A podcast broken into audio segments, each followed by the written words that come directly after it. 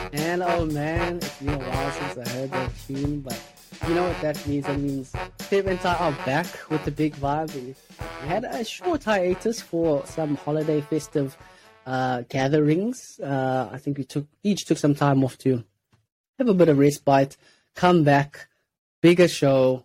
We have so much planned for you guys this year. twenty twenty-three is going to be a massive one, and I'm quite excited to see what we have in store for you guys. Um, Ty, man, hey, man, welcome back. It's good to see oh, your yeah. face yet again. I hope you're doing well.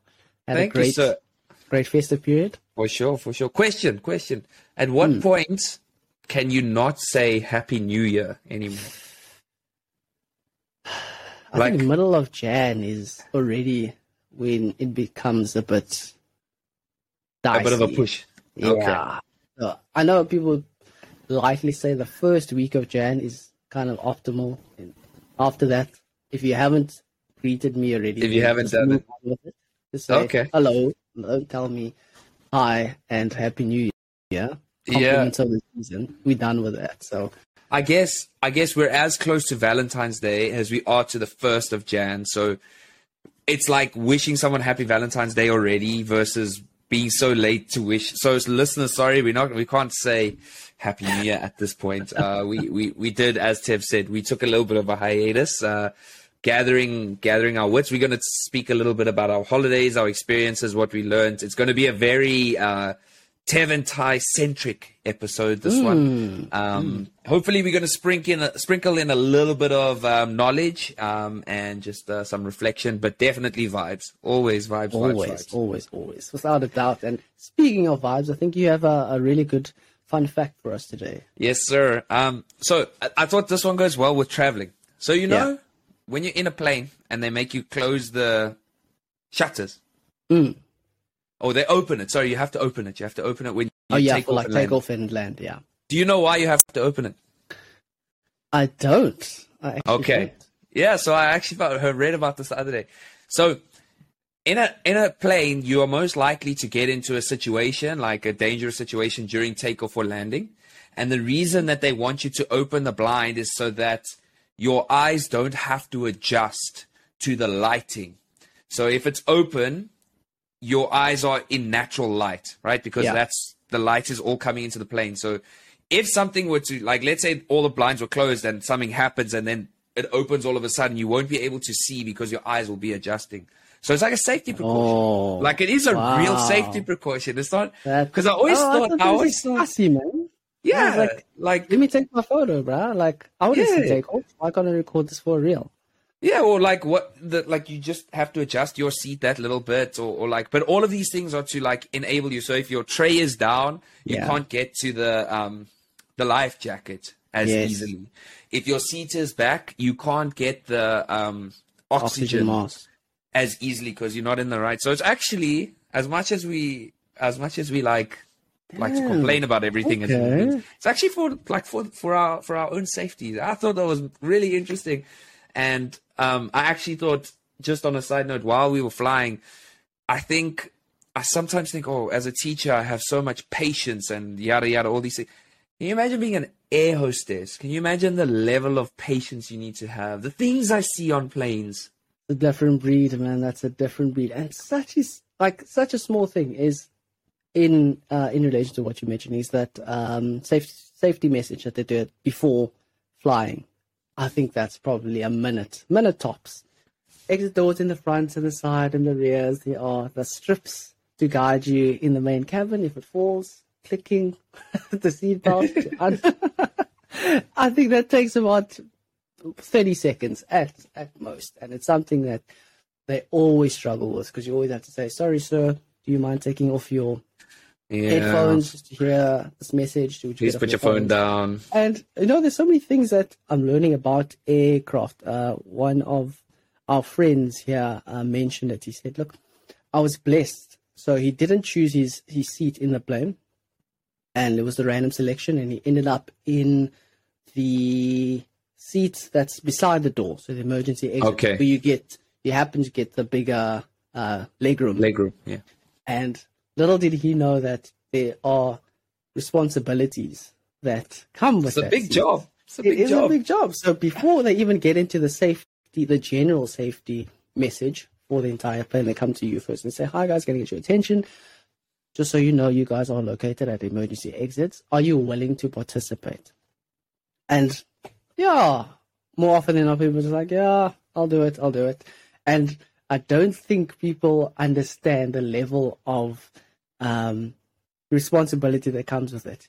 You are the ones that can't fall asleep on the plane. You always have to be alert. I think he, he mentioned how he fell asleep just before they took off, and the air hostess had to come to him and say, sorry, sorry, um, I need you to be, remain vigilant, remain awake, so that should anything happen, you are the one in charge that's here to save but the for passengers. The whole flight.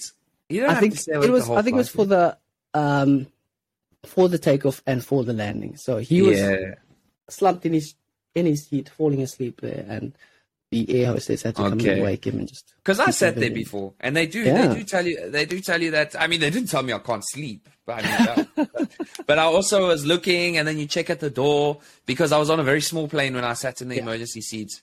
And I was at a very, um, normally they have those massive doors, but the one I was on was like small, and it's like, okay, yeah, if you're not strong enough to, to lift the door off its hinges and throw it out, you shouldn't sit here. I'm thinking, lift the door off its hinges with air pressure. I'm like, like I, I'm not a small dude. I'm, I'm like, but it does only weigh fifteen kilograms apparently. And then I'm like, oh. fifteen kilograms between that's me and outside. That's yeah. what, that's what's keeping me safe. There, I had a lot of questions. Wow. I, like, I really felt like I, there wasn't a job for me, man. But yeah. anyway, anyway. So yeah, that I thought that a fun fact about flying. Oh, um, that is amazing. But let's chat. Let's chat. Let's chat holidays, because Tev, you, yeah. you went on a you went on, a, on an overseas trip. You had some family over. Ooh, Run yeah. us through it. What happened? Some oh, highs yeah. and lows. Oh yeah. Oh yeah. So this was. Um,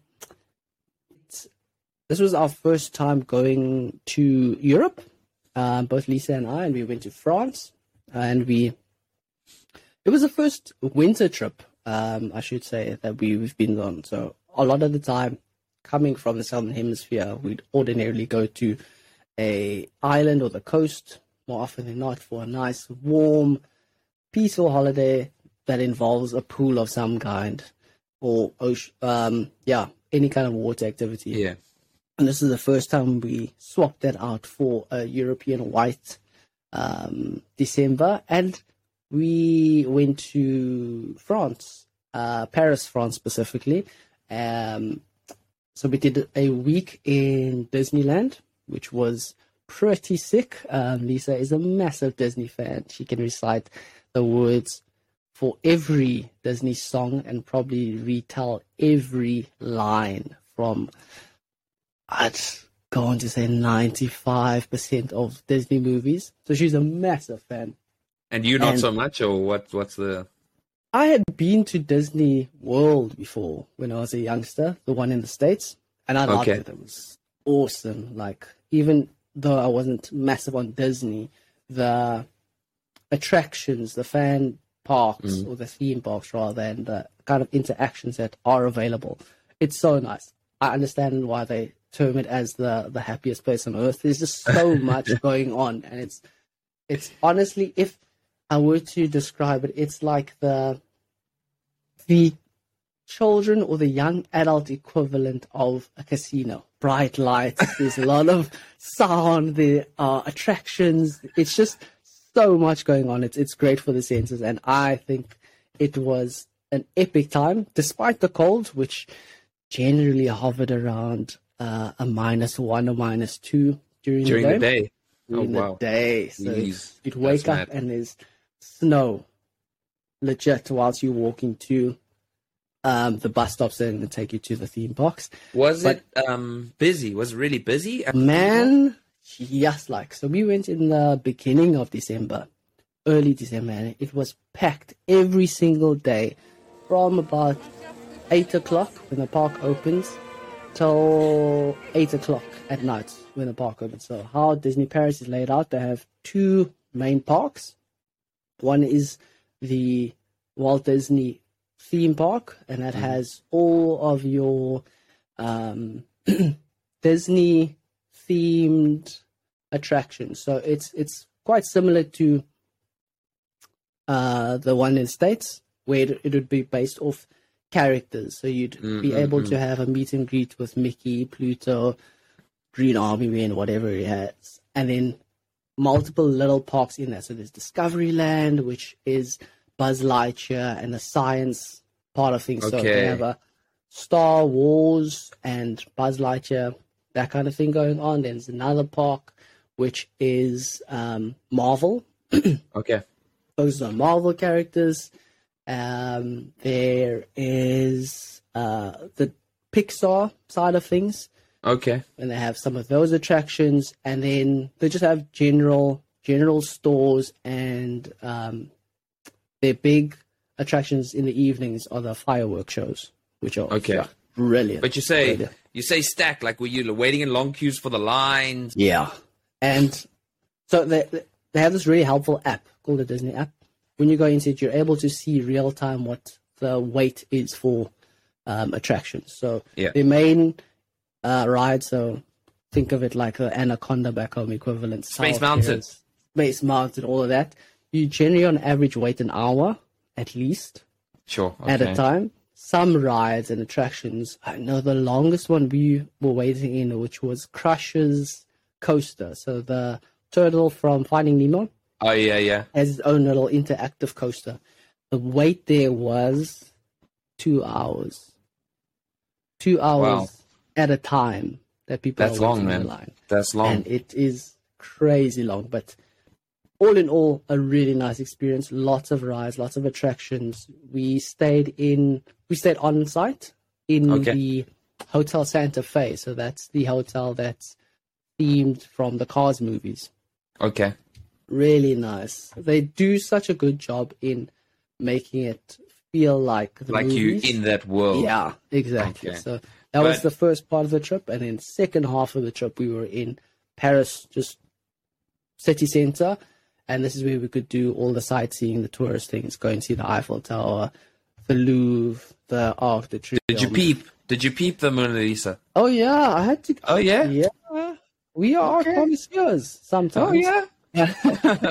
Oui, oui, oui, oui.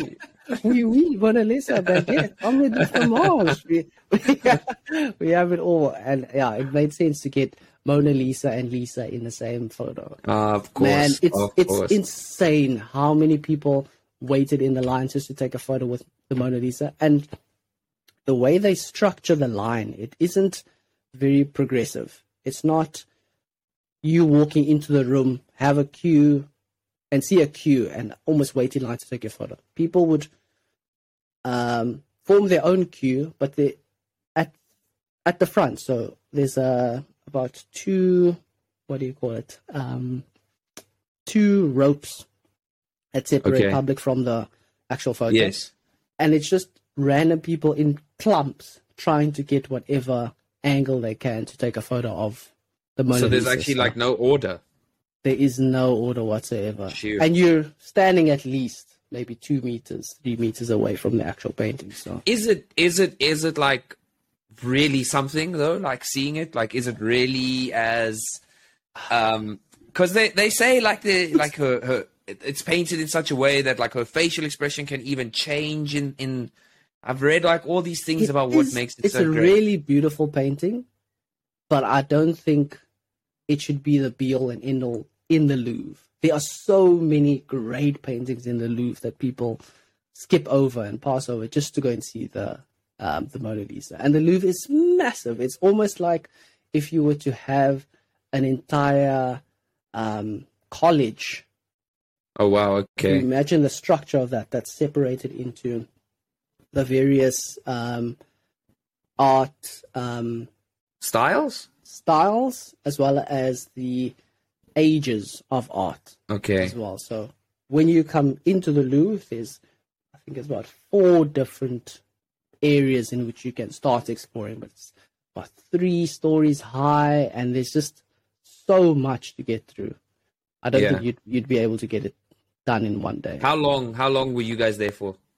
We were that there day in the Louvre for about three four hours and we didn't even get to see everything. Okay. Okay. Yeah. But it's so, not eighteen eighty, so... but it's, it's like A four. Almost A four, maybe. It's A four. Maybe A three. Maybe A three.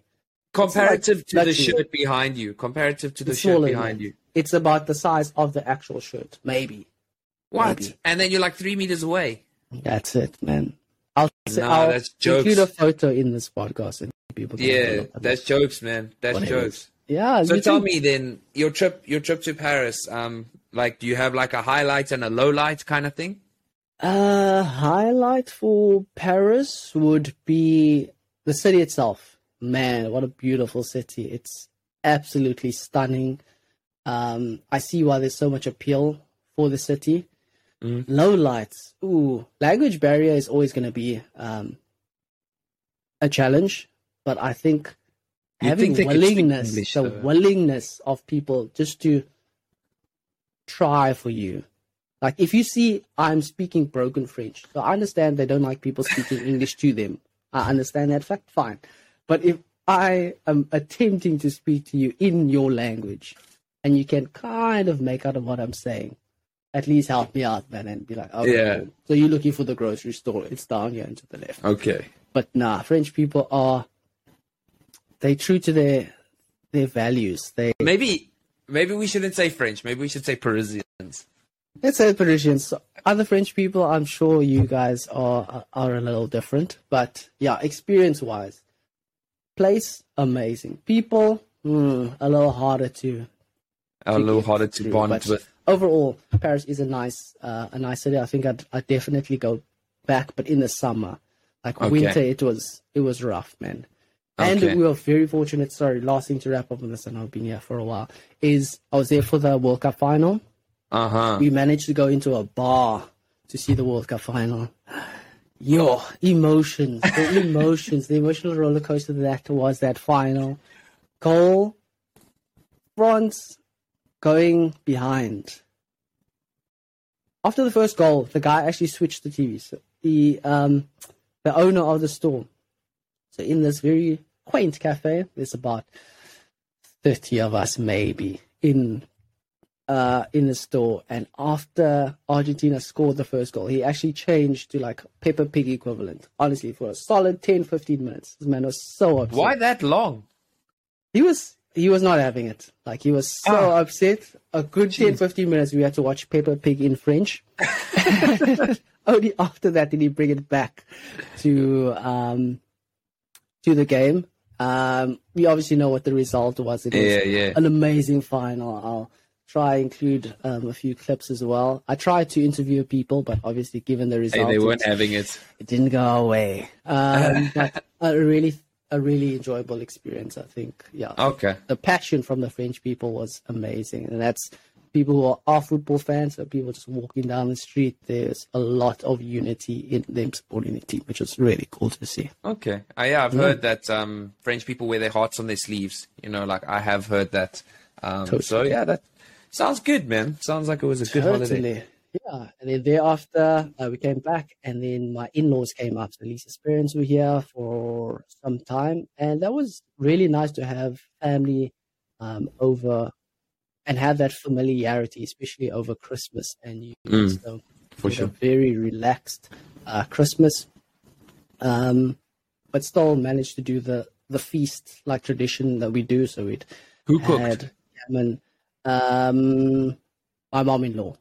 Okay. She made leg of lamb. We had turkey, and then Lisa made a peppermint crisp tart. For the um, four of you. Yeah. You still chowing those leftovers, huh? For a week straight, we were eating, man. Yeah, it's like it was. It was nice, um, but that was nice. Um, and then yours also quite quite the relaxed one. Okay. So overall, nice that we got to do the experience out. Very much a itinerary, a full itinerary whilst yeah. in France, and come back. And then, yeah, we, we managed to do quite a bit with them as well. Um, seeing the an Arsenal game, seeing a City game, went to SeaWorld. Yeah, top of the table. Oh, man. Awesome. It's still ringing in my ear because every morning he'd get up and it starts, my father-in-law would start singing. Uh, what's this? Super Mega Tenta. on and on and on. You know, I think that's exactly what we need. That one, huh? That's the one. Day in, day out, he'd sing it um, without a doubt. And every day, Lisa would also remind me that we are top of the league. So we are top of the league. Yeah, uh-huh. yeah. And I, was, I had to grin and bear that for about nearly a month straight. So it's nice to have a bit of a bit of peace in the house, man. But kudos to you guys. Yeah, Arsenal, doing your thing. I must give you credit. And it was a nice holiday, man. It was nice. Nice. Everything no, that's around. Good to hear. And how about you, man? I know you had some, some really good stuff. Oh, so um, obviously, you know, those people that are new to the pod won't know, but you know, I went. we went to India um, and mm. Nepal. Uh, we jumped around. Uh, we arrived in India and we met with Katya's mom and stepdad, and we spent two days with them, which was really cool. Like, it was really, really special to link up, um, you know, like in that way. Um, it unfortunately wasn't over Christmas. Uh, we saw them twenty-three, twenty-four, but that's all right. Um, mm. uh, it was just really cool to see them. And, um, yeah, man, so we were in three cities in India. We were between Delhi, uh, another city called Jaipur, and Agra, which is where the Taj Mahal is. And then we jumped, we hopped over to um, Nepal, where we were in Kathmandu, and then another little town or city, village kind of thing called po- uh, Pokhara. Um, so, yeah, it was really cool. Like, India was really, really eye-opening. Um You know, when you when you think of a billion people, you know, like it's a billion people, bro. It's a lot. It's a lot of people. Like, there's a lot of people. I remember. So we went with a tour guide, which um, to people that are traveling to India, I highly recommend getting a tour guide. Um, it helps a lot. We it really yeah. does. Um, not just a specific guide. We went with a company that organized everything for us, and they were very very good. Um, uh, so we um, I remember we I was talking to this guy, and he was telling me about how. Um, the train company employs a million people, right? So I was thinking to myself, whoa, yes. that's a lot of people. I'm like, a million people, that's a lot of jobs that it provides. And then I'm like, then I took a step back and I'm like, but a versus a billion. Yeah. A million is not actually that much. Yeah. That's like fractional. And they like, he's like, yeah, this is one of the biggest employers in, in our country, obviously, right? And just in that context where I was like, you know, like, because A, a billion is, I don't think people always realize how much more a billion is to a million, you know, like I think, and I was just like, there's a lot of people, man. So you, yes, you feel that, but I mean, living in Bangkok, I feel like there's a lot of people anyway, but it's like when you start to contextualize it in that kind of way that you really start to understand. Um, I'll tell you that Indian people always want to sell you stuff. Um, I, I, I now I have the experience. I can't like now. I kind of feel like I'm allowed to. I'm allowed to say this now. Indian people want to sell you stuff all the time. Um, so that was um a little bit. You know, it depends on what kind of person you are. It wasn't really for us like constantly. It's never uh like harassing, if you know what I mean. It's never like pushing, pushing, pushing. But legit, everybody has something. Everybody has something to sell you, and everybody like. Knows someone that you like somehow they can make a connection to you. So like, where are you from? I'm from South Africa. Oh yeah, look at my phone. I've got family in South Africa. Uh, no, I'm not selling you anything. I'm just telling you I've got family. Um, so where are you going now? Oh no, I'm going to this place, uh, Fab India. Oh, oh, Fab India. Oh, but I take you here. I'm like my cousin has a shop very like like like Fab India, but cheaper and better. My bro, that happens so many times. Um But it was good. It That's was good. good. And Indian people are friendly. They're really friendly, yeah. um, warm people. Um, it was interesting to learn there's um, prejudice exists everywhere. And we always have these prejudices against people that are close to us. So there's actually a lot of underlying conflict between like Hindus and Muslims in, mm. in India, which I didn't know about um, to the extent of when you hear people talking. And obviously that's sad. You never want to see stuff like that. Yeah. Um, so it was interesting from that point of view. And then the food. Yeah, must have been. Yeah. So we didn't get sick. So everyone was like, you're going to get sick. You're going to get sick. You're going to get sick. And we didn't. And yeah. we ate at like, we ate at like more expensive places, but we also play, ate at like, like really local places. Okay. Yeah. So, I mean, we knew the rules of like what to avoid, like always try to eat hot food. It was cold. So we were eating hot food anyway. But I'll tell you this. So the food was delicious, right? Yeah. But you can only eat it for like four days because it gets to a point where it's like, it's like when you first get there, like it's exciting and it's new and you're eating oh. it, right? And like, I've never tasted curry like this. It's so good.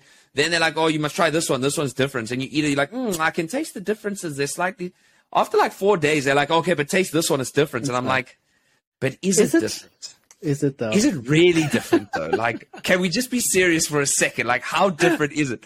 Oh, yeah, this one's made with paneer and this one's made with chicken. I'm like, but it's it's not different it's though. Like, like let's stop lying to it's each other. Same, yeah. Yeah. yeah. But it was good. It was good. It was good. Right. So that was okay, it was man. a really cool experience. Um, yeah. Then we went to Kathmandu. Oh, the tea in India. Uh, really good. Masala, chai masala is yeah. magic. Like, honestly. Um, oh, and we did like, oh, one more thing about India that was really cool. You go to a lot of these like forts and um, you go to some temples, but India was more like these kind of forts, like where okay. kings and palaces and stuff like that, which yeah. have now been abandoned for hundreds of years, right? Yeah. And you just go to these places and they, they're monuments. They are huge. They're so big, right? And they like tell you these stories about this king lived here. This room was for his one wife. This was for his second wife. This one was for his third wife.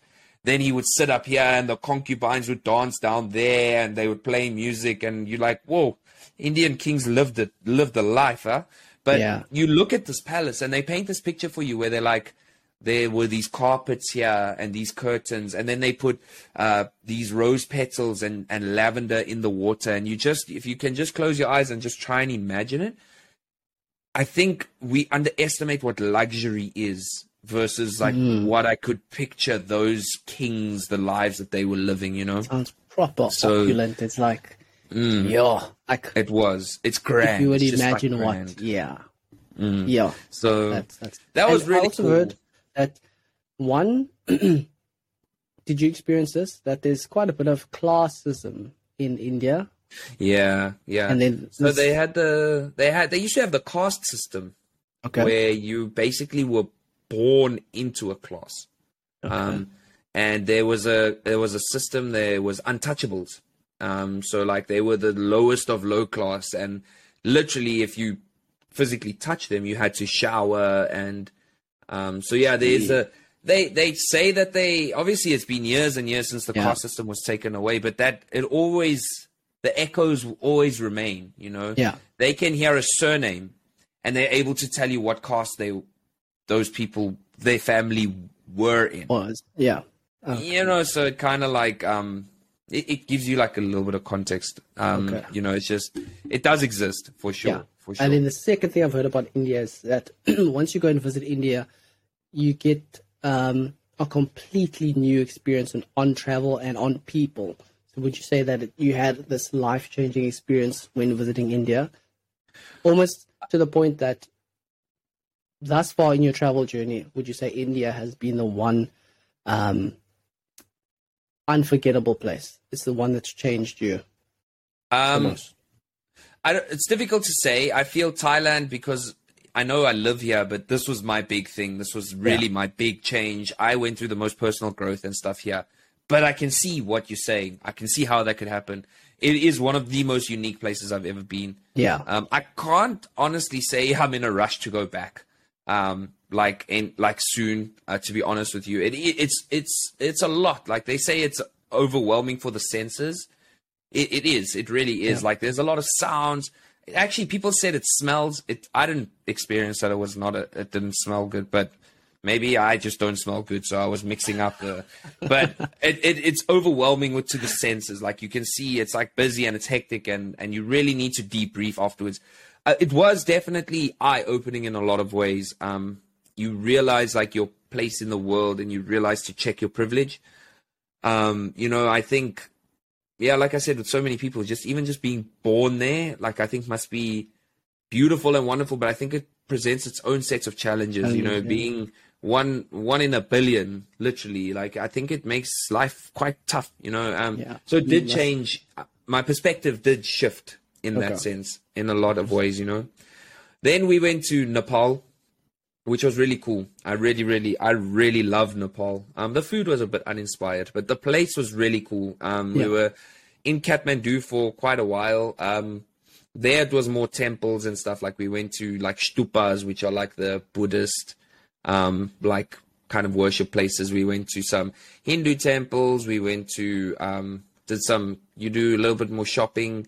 We got to see the Himalayas, um, oh, yeah. which was Amazing. Quite cool. Um, we to we drove two hundred kilometers to that little village that I mentioned, Pokhara, but the roads were shocking. It took us like seven hours to drive two hundred kilometers. So, but I mean, driving when you're in another country is always cool because mm. you see a whole bunch of different stuff. But yeah, yeah I want to go back to Nepal and do a trek. I think that'll be cool. Um, and I think it's really? achievable. It doesn't, yeah. it's not Everest or nothing. There's other tracks you can do.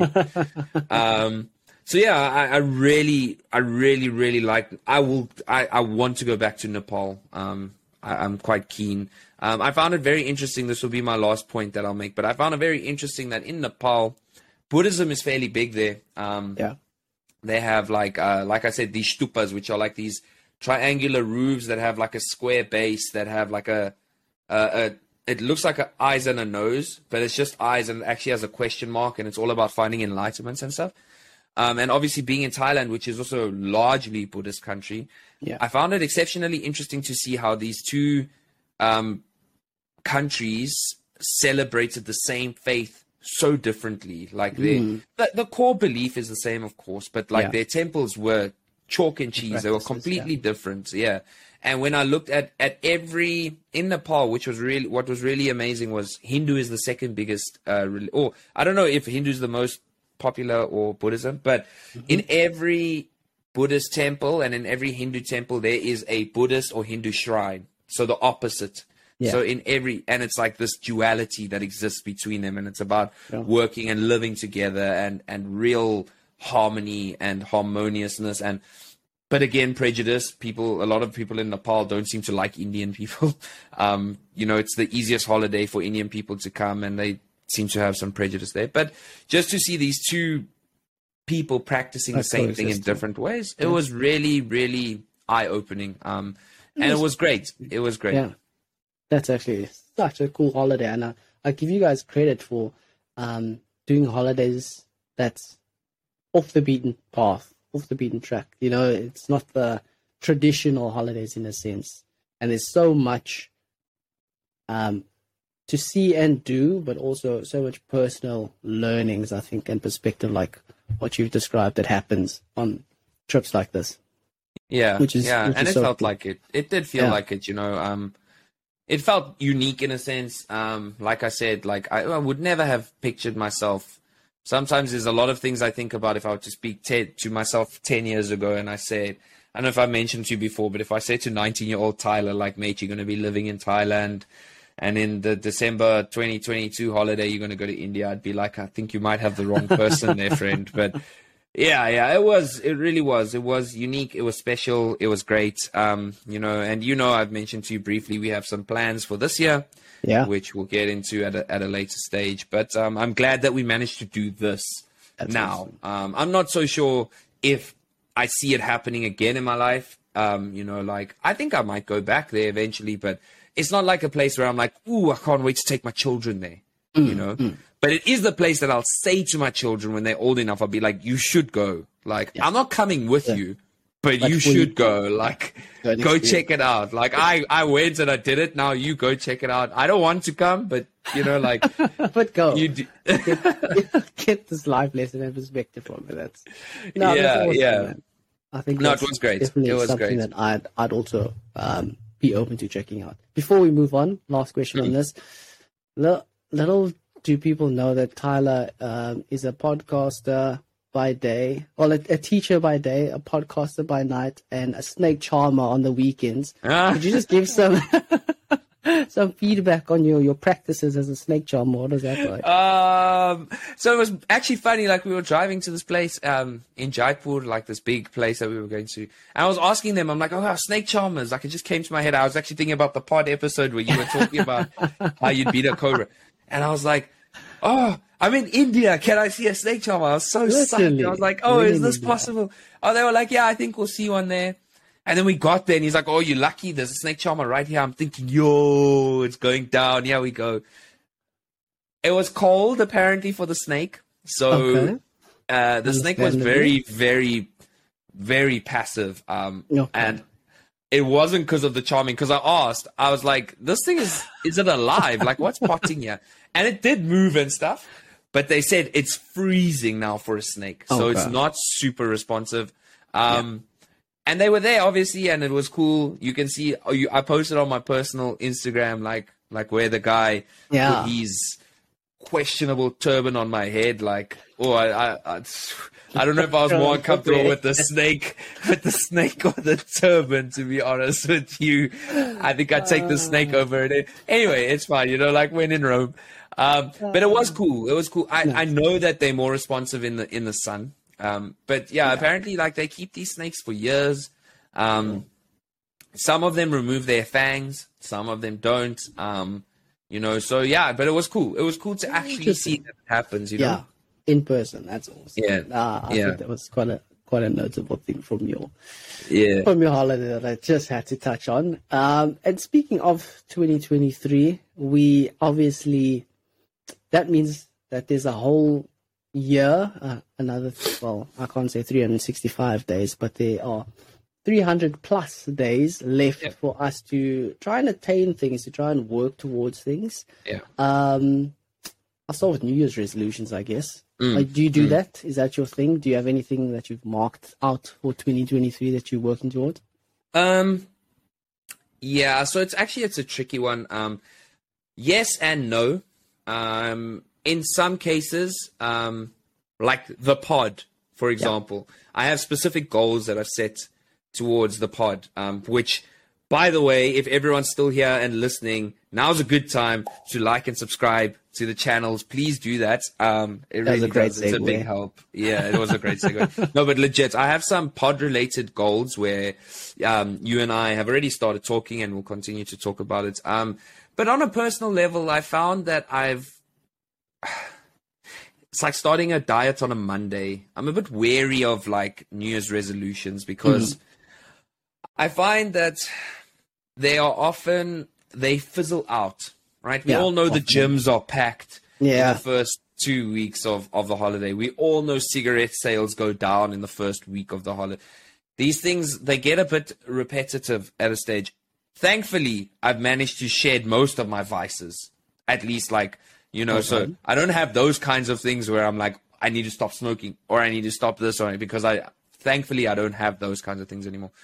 But on the other hand, like I also have like some some goals that I've set, but my question with my goals is that like them, how they're going to be attainable. So I heard this really nice thing, like um this really nice, what is it like uh, a euphemism, I suppose.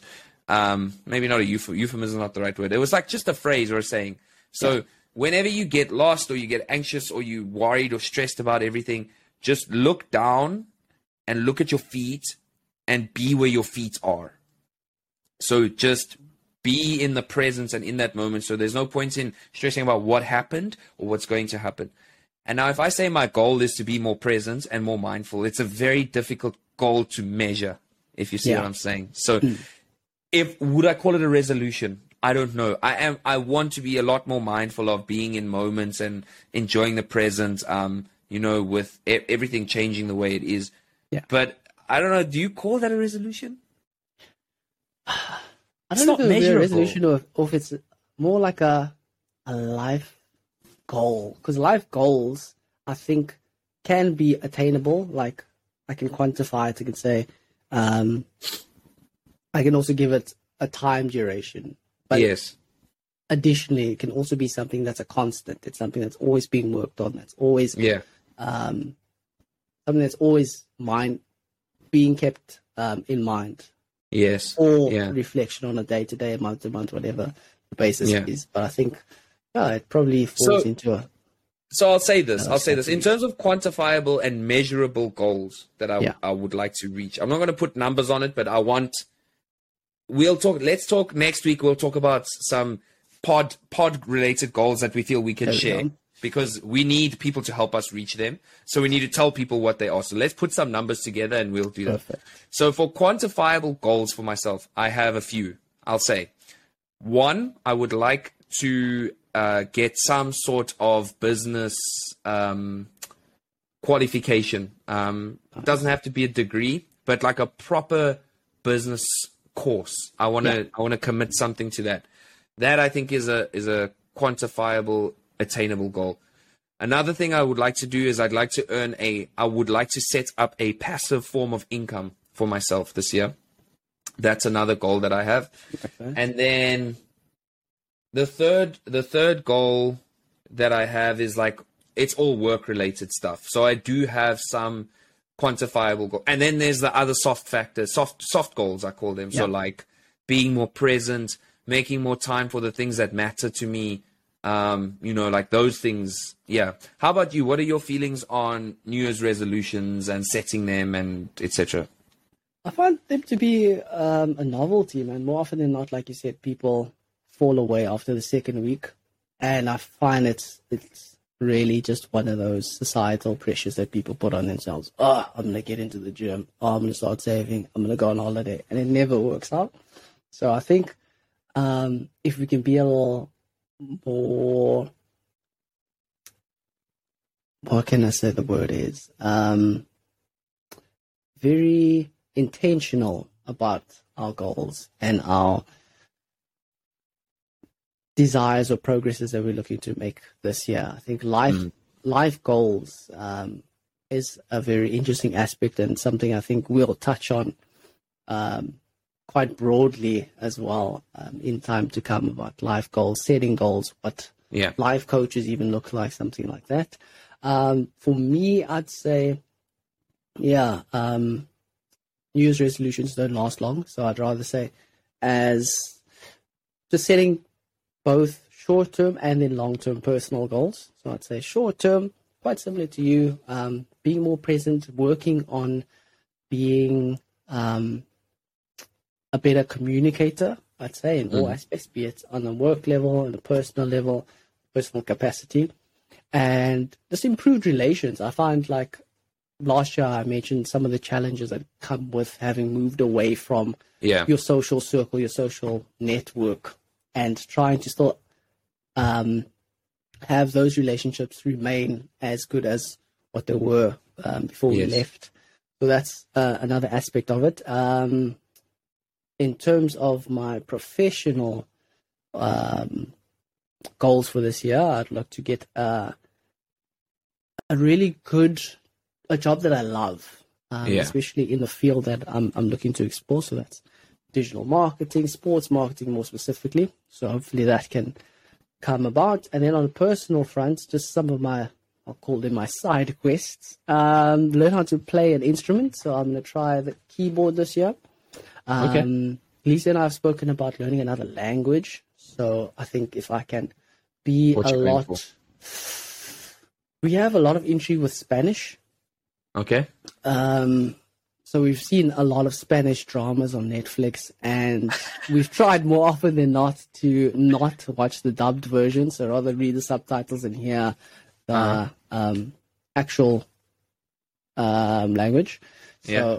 I think if I can get committed to like a Duolingo, at least a, a Duolingo or any kind of okay. language learning app, that would be a good one for me. And yeah, exploring a lot more on the creative outlets. So I think be it okay. writing, be it for our pod, um, I think I'm really curious to explore and have that output this year. So I like that. Really I like that. that. Maybe, maybe here's an idea of what we can do. Maybe we need to set some, um, it's actually an idea I got from another podcast that I listened to. Um, and I, I don't want to say it without swearing, but mm, and gigs, the two uh-huh. British gents, um, because uh, but anyway, they have this thing that they do on their like more on, on one of their things where they they are they hold each other accountable. They specifically focus on gym, um, but maybe you and I can set up, because you and I obviously talk weekly. Yeah. Maybe we can set up like some sort of um, short or small goals. Like if you say creativity, for example. Maybe we can some set up some sort of accountability system towards each other, where like. we say at the beginning of the pod, whether it's on air or off, but we we'll see how the flow is working. But like I yeah. can say, if you say your thing is creativity, I can ask you, okay, Tev, what creative thing did you, how did you express your creativity this week? Nice. If that's one of your goals. So maybe we can set up that as a task, that we can set up what our accountability will be towards like one that. another. I like that. Accountability partners are always key, man. And they help. Yeah, they, they do. really help you get to your goal. So as we know, we always come into the new year with like a new year, new me, right? That's always what it is, like always. a hashtag. And I know we're three, three weeks away, so maybe this question's a bit far. But I wanted to ask you, do you have anything that you really, any message, anything that you experienced, anything that you learned in twenty twenty-two, some core thing that you're carrying that you're like, okay, this is what I'm carrying with me into twenty twenty-three and beyond?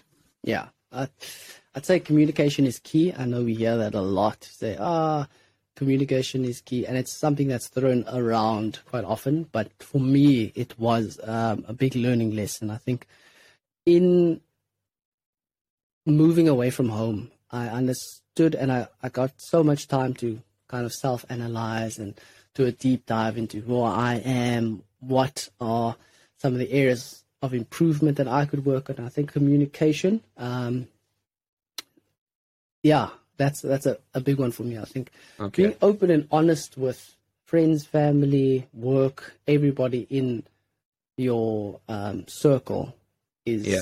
uh, an important part. And it's something that I want to do a bit more of. Um, I think it was two episodes ago where I expressed the, um, the challenge that I had when I was either looking to people please or yes. be everyone's favorite, and that came with a lot of restriction in expressing yeah. myself or saying my piece. So I think this okay. year it would be having better communication. Um, also, the opposite on that, or the, the other side of that coin, is to be become a better listener as well. Okay. So to yeah. hear people out, understand, and then um, give the appropriate response. Okay. How about you? On that, on that, I'll just, yeah. yeah, I'll give you mine now. On that, you know, I found a game changer in my relationship is mm. one simple question when Katya's talking to me. And I don't know if you do this when Lisa's talking to you. And if our listeners take anything away from this episode, take this question away. When your partner or your friend is complaining or speaking to you or expressing an emotion to you, right? You need to listen, obviously, like you said. The key question that you need to ask them when they're done, you just got to ask them, are you looking for advice right now, or do you just want me to listen to you? Oof. That Oof. question changes everything. I promise you, because One. I, I think oh, I mentioned it before. Like, I'm too much of like a problem solver. Yeah. yeah, yeah. And I can tell you how much it's it, how much it has improved my relationships. That when I ask that question, people really feel like you you are listening and you care. And yeah. Um, sometimes it's like, oh yeah, I would like advice. Sometimes it's like, I'm not really looking for advice right now. And I swear that helps so that much. It's a game changer. No, it ca- it changed point. things when I started asking that's that question. Mess. My big lesson from from last year that I that I that I really took away um, is I'm really really starting to understand, and I don't know if it's because of the expat life. I'm not sure what it is, but I'm really starting to understand that people in your life are different. People serve different purposes in your life. Mm. And it's a really, it's a lesson that I learned last year, which once I realized that, it really made things easier for me. So, you know, we always want to, like I said, maybe as expats also, we want to be, we, we have a missing factor in that we don't have our families there. So these friends and these people that we make, sort of, there's a stage where they become everything to us, right? And we we we take these people in and we bring them into our lives, and we we seek that closeness, right? Yeah. And then we get majorly disappointed when they when they when they let us down, or whatever you want to call it, right? Yeah. But I've really started to learn that different people in your life can play a different part or a different role for you, and the same people can play different roles at different times, right? So I'm sure you know, like with Lisa, there's times where she's your friend, there's times where she's your, your wife, there's times where she's your lover, there's times when she's um, not your enemy, because yeah. she's never your enemy, but sometimes yeah. she's like your the person that you're conflicting with at that point in time. And it's I, I've learned to accept that different people play different roles, and that is that's perfectly okay. Not yeah. every relationship needs to be deep and meaningful and all these things. You can have those friends that you know, I can't get deep with this guy. This guy mm. doesn't, he doesn't, he just, he's not deep that As way. He, yeah. And, and that's I'm fine. Inclined. That doesn't make, I'm no better because I'm deep and meaningful and philosophical. Ironically, having a deep and meaningful philosophical conversation. But I'm no better in that case. And, you know, it's sometimes you just want a shallow conversation. Sometimes yeah. you just want to talk about the fact that Arsenal's better than City, or we just want to make jokes like that, right? Sometimes that's all we need. And I really feel when I when that kind of revelation came along, and I know it sounds mm-hmm. simple, and I know some people will be cynical and be like, oh, yeah, but of course. But for me, when that clicked and I realized all my, my life became easier because yeah. my expectations were not the same, and then the, that benefited those relationships. That is if such you know a, what I'm saying. a very good point. Yeah, and like, as, like you're saying, it's hard harder to put in practice than just understanding the theory of it. And speaking of expectations, just a small point there is, I've also had to learn that having expectations for someone, but without me communicating that to them or them not having knowledge on that, sets mm-hmm. us all up for failure, because I then sit with yeah. the disappointment of you not living up to the expectation that I had of you, and likewise, you're can't understand, or you can't really fathom why it is that I could get upset yeah. with you for not acting um, in accordance to the way I wanted you to, because you and then you don't know what to do. And it's not fair. It's not fair exactly. on them, right? Because Everyone's, they didn't even know that they had that expectation. Exactly. They didn't even know that, right?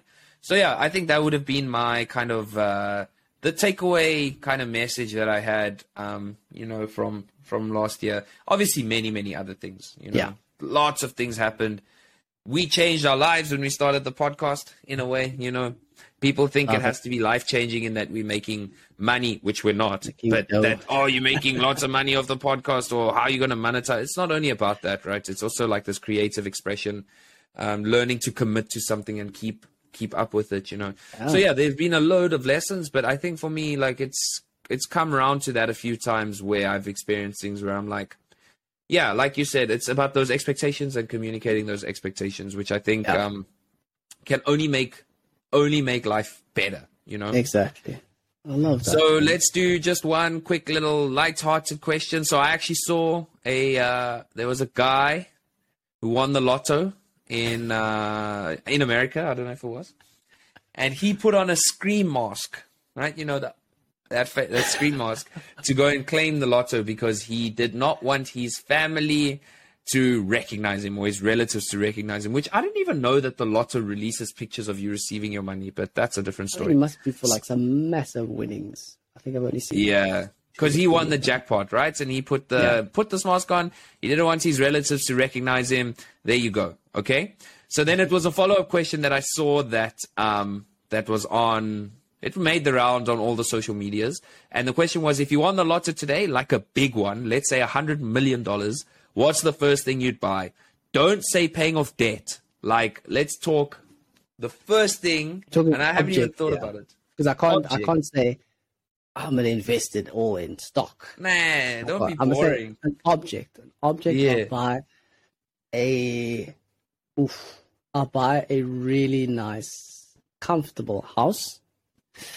Um, yeah, I think because that's also something that we've learned makes money. Mm. So if ever if I don't want to stay there, or if I just want to rent it out, then I have some passive income coming out.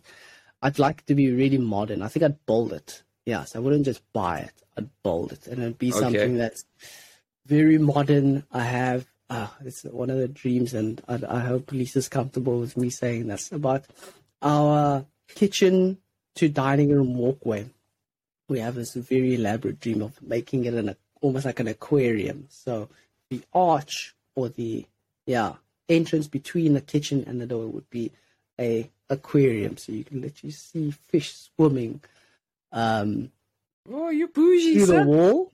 Uh, it definitely has to have uh, a cinema in it. One thousand percent, it'll have a cinema, and it'll have Dolby Atmos speakers. So Dolby Atmos.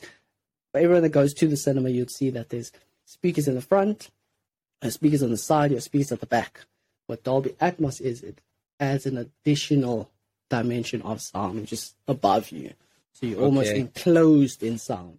Okay. And man, I remember like, I think I'm going to reveal my age, twenty seventeen, still early years in varsity, and I went for a, it was called uh, some tech um, convention that was happening at uh, Coca-Cola Dome. That's still the Dome. And they okay. did a display on this. And they had us, they did two um, demos. One was in an F one car, so as if you were the driver. Okay. The second one was in a um, the environment of rain. So there was rain falling in the scene. And oh, wow, okay. There's a play on the senses in that it was so realistic that almost I almost felt wet from the visual of, the of rain and then the sound. So you have a visual, you have the screen, and then I have the sound. So it's four speakers this side, four speakers on left, right, each four, four at the back, four in front, and then four on top of me. And okay. actually felt like I was getting wet. So That's where where are you buying this? Where are you uh, buying this? I think the company Harman and Kardon, H and K, they make these for. No, I'm saying your house. Where are you building your house? Oh, where? Location-wise. Um, mm. Maybe London, purely because I know that if I'm not staying there, I can rent it out for a uh, ridiculous fee. But I'll okay. definitely do make one back home. S A okay. for sure. Ah, S A is life, man. Um, Cape Town. Probably Cape Town. Okay. Probably Cape Town. Somewhere. Maybe um, Camp Spain, Yana. Um, I don't know. But I'd, I'd definitely do that. Um, and then I'd buy a car. Um, okay. It's always hard picking the right car. For... There was one... Ah. Ferrari four five eight Italia mm. in candy apple red. I think that would be my right. Okay. Oh, but let me let me just stop you there. Let okay. me just, before you get ahead of yourself, do you know you cannot just buy a Ferrari? Did I you know I can't just buy a Ferrari? You you can't just buy a Ferrari new. No matter how much money you have, Ferrari has a waiting list. Okay. Oof. And how it works? How it works? You have you get put on this wait. You before they put you on the waiting list, you have yeah. to. have bought a second-hand Ferrari from someone else. So you buy a Ferrari from me, okay? Yeah. Then they can put you on the waiting list. So now, okay. once you're on the waiting list, they will phone you when they're ready, and they will say to you, yo, we've got this Ferrari in this color for yeah. one hundred thousand dollars. Do you want it? And you can't say, ah, do you have it in yellow or blue? No, they say, do you want it or not? This is it. This is the one. We have this model. This is the interior color. This is the outside color. Do you want it? Yes or no? And if you say no, I'll, we'll keep you on the list. We'll call you whenever the next one becomes available. And that's how the Ferrari system nah, works, bro. Okay, so I, I will no longer be supporting Ferrari. I'll have it known that you no longer have my business, Ferrari.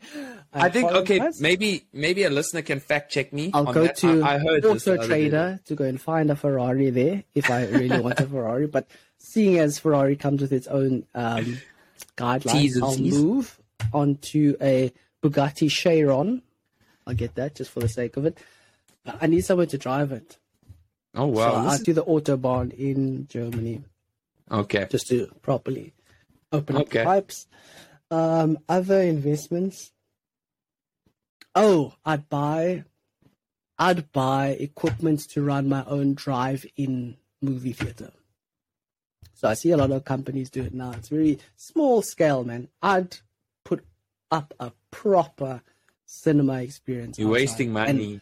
And Why I get the money back. Didn't work? I get the money back. Why didn't they work? Look, look how well. Um, what's this? Things like Open Air Galileo. If you go to Cape Town, if you go like Joburg, it obviously didn't work out because you had it on the N two or whatever it was there in the bundus of Joburg C B D. So that's why it obviously didn't work out. But drive-ins are the new thing these days. So I'd invest equipment into that and build a supercomputer to run the Big Vibe with Tev and Ty. I... Start, a, start a merchandise line. Let me say that. That's something that I actually want to do. Start a merchandise line for. Hey, at this point in time, we're far away from merchandising. We've got... We got like our fifty subscribers who shout out to you guys. fifty. Shout out to you guys. Help us grow. Help us grow, and then the merch can follow. Um, so what would I do with that money? Uh, I would. You took the house. You know what I'd do? Yeah. I'd build a school. I'll tell you why. And I'm not trying to be virtuous and like holier than thou. I'm talking about it as a business as well, right? Yeah. Yes, it's got it's got a, it's two ways. So there's the philanthrop the philanthropic, is that is that a word? Okay, there's the philanthropy route. Okay. Yeah. But on the other hand, like I would like to, I'm I'm trying to work my way up in administration. I have goals where I'd like to become the head of a school. If I want a hundred million dollars, yeah. we can just see where you're going, yeah. cut some corners, nyana, like, and also also I feel education is probably one of the most uh, consistent or stable. Uh, financial investments I believe that you could go into. If you start a school properly, I think you can actually make bank with the school. So I think I'd do that. Um, something cool though, like maybe not something super niche and super unique like Elon Musk's school. Um, but yeah, I'd, I'd, I'd do something like that. Um, or a yacht. Maybe I'd Oof. buy a yacht. Oof, nice. I could use a yacht. Could do I'm something with none of us said, I'm going to go on a year-long holiday. I mean, there's that, there's that. I mean, yeah, I guess so. Just, yeah, maybe maybe we're being short-sighted here. Mm, but I, I get your, your business acumen there. And but I can't. Institutions. To be like, honest, though, if I think about going on a year-long holiday, like, holiday's great and everything, but it's also, like, taxing, bro. Holiday also, it's it's a lot, bro. I mean, mm. I'm sure you felt it when you yeah. got back, like... It's hectic, man. Like, you just also like, oh, I'm so glad to be home. Now, imagine for a year, you yeah. never have that feeling. Like, I can't wait to get home. Like, I don't know if I... Maybe I'm also... Maybe. maybe I'm being one of those people that's like... I'm talking like, because I'll never go on a one-year holiday. So now I'm trying to downplay how cool it will actually be. But I don't know, man. I don't know if that will work for me. I don't know, oh, to uh, be honest with you. Uh, some, some good um, shouts there. I mean, and speaking of institutions, I think... I read somewhere that prisons are actually incredibly profitable institutions, like private, really? Especially in the U S. That's why you have so many, such a massive incarceration rate. I'll Jeez. find the article, but it actually okay. says that people privatizing um, prisons. So you buy land, let's say in Texas, you build this up, and it serves as a mass. Um, yeah, prison institution for Jeez. whatever that county or city or whatever it is. I can't imagine where the income comes Sheesh. from. Anyway, like, it's not like you're paying rent. Like, where does the... I'll find the article too. Yeah, find it, find it. Yeah, and then um, I think it, it would be great to. Um, would you like to wrap up with some some good news? Yeah, yeah. So. Uh, like a nice little wholesome moment that came out in December. I thought this was really sweet. Um, mm-hmm. A nice little story. So there's a Dutch supermarket chain called Jumbo. And what they did is they introduced slow checkouts when they discovered some people enjoy chatting while paying for their goods. The added personal touch is helping many people, especially the elderly, deal with loneliness. The move has proven so successful that Jumbo has installed the slow checkouts in two hundred stores.